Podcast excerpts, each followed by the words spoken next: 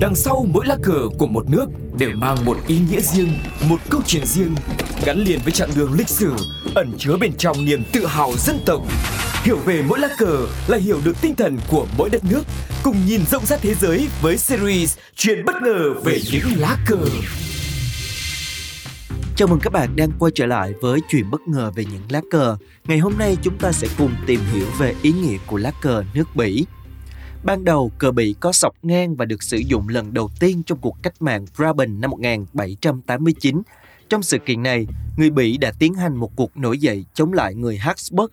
Áo và Bỉ không đồng ý với những cải cách. Tiến trình cuộc nổi dậy do Archduke Joseph II thực hiện. Đến năm 1790, cuộc nổi dậy này dẫn đến việc thành lập Hợp chủng quốc Bỉ, một liên minh gồm Nam Hà Lan và Bỉ. Tuy nhiên, liên minh này đã không đạt được thành công. Bất chấp sự thất bại này, người ta vẫn coi cuộc cách mạng Brabazon là một trong những mầm mống dẫn đến cách mạng Pháp. Năm 1789, trong cuộc cách mạng Brabant, quốc kỳ nước Bỉ bắt đầu sử dụng ba màu, lấy cảm hứng từ màu sắc của Brabant.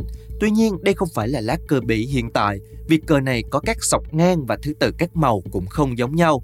Hiện nay, như đa phần các quốc gia khác, quốc kỳ Bỉ có hình chữ nhật và được thiết kế sọc dọc từ năm 1831 sau khi nước này giành độc lập từ Hà Lan, chứ không còn sọc ngang.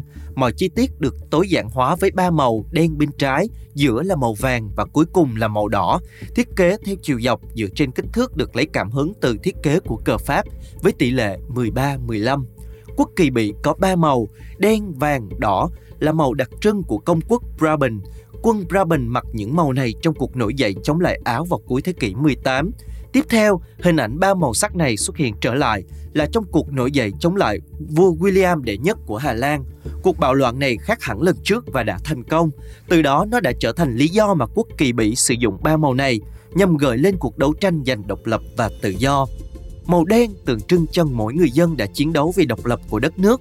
Màu vàng tượng trưng cho sự giàu có, và màu đỏ gắn liền với máu mà anh hùng đã đổ lại trong quá trình giải phóng vương quốc Bỉ.